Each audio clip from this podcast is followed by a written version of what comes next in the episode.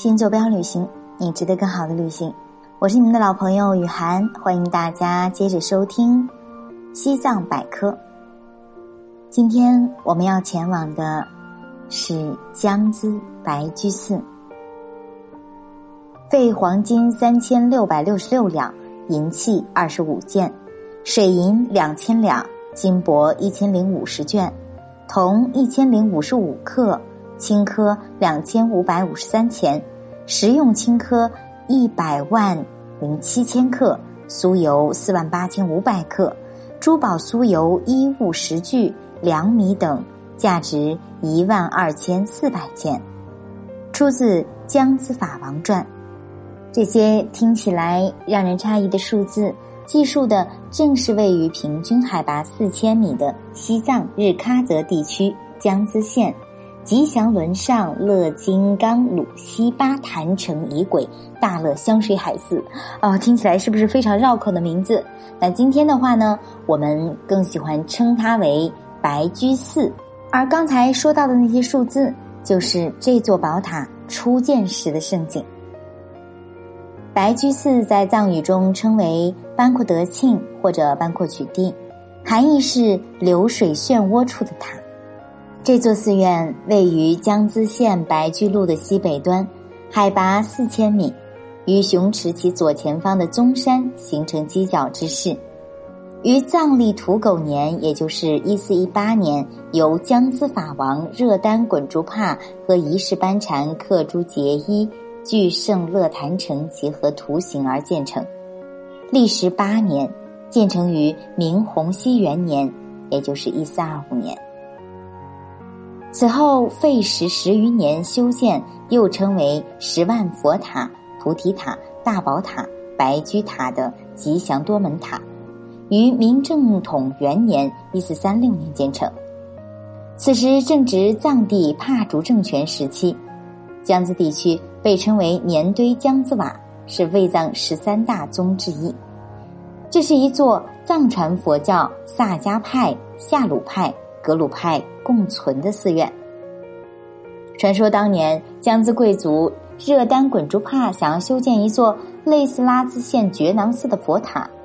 这个佛塔和西藏大部分佛塔都不一样，于是他多方寻找，终于找到了一个叫做克珠杰的人。克珠杰早年在萨迦学习佛法，当时已经是远近闻名的佛法大师。热丹滚珠帕请来了克珠杰，将修建寺院的事情全权地交给了克珠杰来做。可是当时建塔的匠人并没有见过觉囊寺，克珠杰想出了一个办法，他派匠人带上萝卜前往觉囊寺，将觉囊寺的样子刻在萝卜上，然后带回来给匠人看。但是没有想到的是，青藏高原的气候特别干燥，拿回来的萝卜已经干瘪了，觉囊寺的样子也就干缩变形了。于是他们照着觉囊寺的样子又把自己的想法加进去，就有了后来的白居塔。白居塔体量庞大，塔刹庄严，由77间佛殿、佛龛和经堂组成，被称为西藏塔王。它是一座塔寺结合的典型的藏传佛教寺院建筑，塔中有寺，寺中有塔，塔寺天然浑成，相得益彰。它的建筑充分代表了13世纪末至15世纪中叶后藏地区寺院建筑的典型样式。由于白居寺是在西藏各教派分庭抗礼、势均力敌的情况下建立的，因此它能够聚集萨迦、格鲁、噶当各派和平共存于一寺。每个教派在这座寺庙里都拥有5-6个扎仓，这座寺现在有16个扎仓，这使它在西藏佛教史上有着非常特殊的地位和影响。白居寺中有驰名中外的白居塔，正名叫做菩提塔，藏语称这白居寺的10万佛塔为班阔曲滇。白居塔亦被称作10万见闻解脱大塔，简称白塔、白居塔。塔高9层，高42.5米，有塔基、塔腹、覆盆、塔状、等等组成。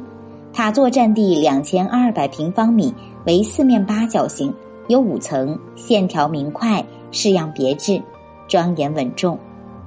塔内底层有佛殿20个，即法轮殿、摩利支天殿、金刚手殿、清净殿、回遮殿、净土殿、业依佛母殿、马头明王殿、不动明王殿、行义佛母殿、燃灯佛殿、增路佛母殿、石亭护法殿、大力明王殿、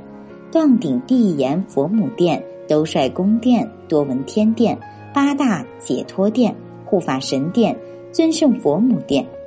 5层有佛殿4个，即北西南东无量宫殿。5层塔座之上为圆形塔屏，塔顶是铜皮包裹的锥形13天。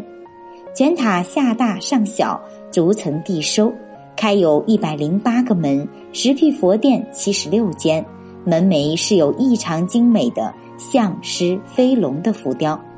其内藏各类佛像，总计10万余尊佛像和近1000幅壁画，又被称为10万佛塔。塔屏中部还有1层小佛殿，四面的门楣上会有3米长的湿婆神的慧眼。塔内塑像身为精湛，6层佛殿堂内共有高大的30佛，肃穆恬静，仪态庄重。其两侧为袒胸露臂、屈腰侍立、身披璎珞、腰系彩带的弟子塑像。5层为祖师尼塑像，盘腿端坐，神态凝滞呆板，给人以温柔敦厚之感。5层以下殿内的壁画和泥塑则凶神恶煞，面目可憎，金刚护法为主，但是也有婀娜多姿、温柔善良的杜母像，形成了鲜明的对照。总之，吉祥多门塔建筑雄伟壮丽，与白居寺遥相呼应，浑然一体。寺中有塔，塔中有寺，相得益彰。这是中国唯一座集建筑、绘画和雕塑艺术于一身的宗教艺术博物馆。白居寺的壁画也是非常有名的，所表现的题材十分广泛，主要包括显密二宗、佛传故事等等。尤其是在绘画方法上，比西藏很多地方的寺庙都有特色，所以非常值得一看。说实话，我对壁画雕塑所知甚少，感兴趣的朋友呢，可以选一选《西藏的白居寺》这本书，还有另外阿里壁画、波林寺白殿，这样一些可以了解西藏壁画的书籍。传说白居塔落塔的当天，所有的人都出来庆祝，后来这个庆祝的仪式被固定下来，就成了江孜1年1度的传统节日，叫做打马节。打马藏语的意思是跑马射箭，在这一天人们会举行赛马、骑射和晒佛活动。好了，本期节目就到这里了，感谢您的收听。山上那座寺庙住着喇嘛，喇嘛心中住着无上佛陀。如果你去到这喀则，一定不要错过江孜白居寺。也欢迎大家添加我们的微信新坐标拼音首字母2218，让我们一起相约路上去看最美的西藏。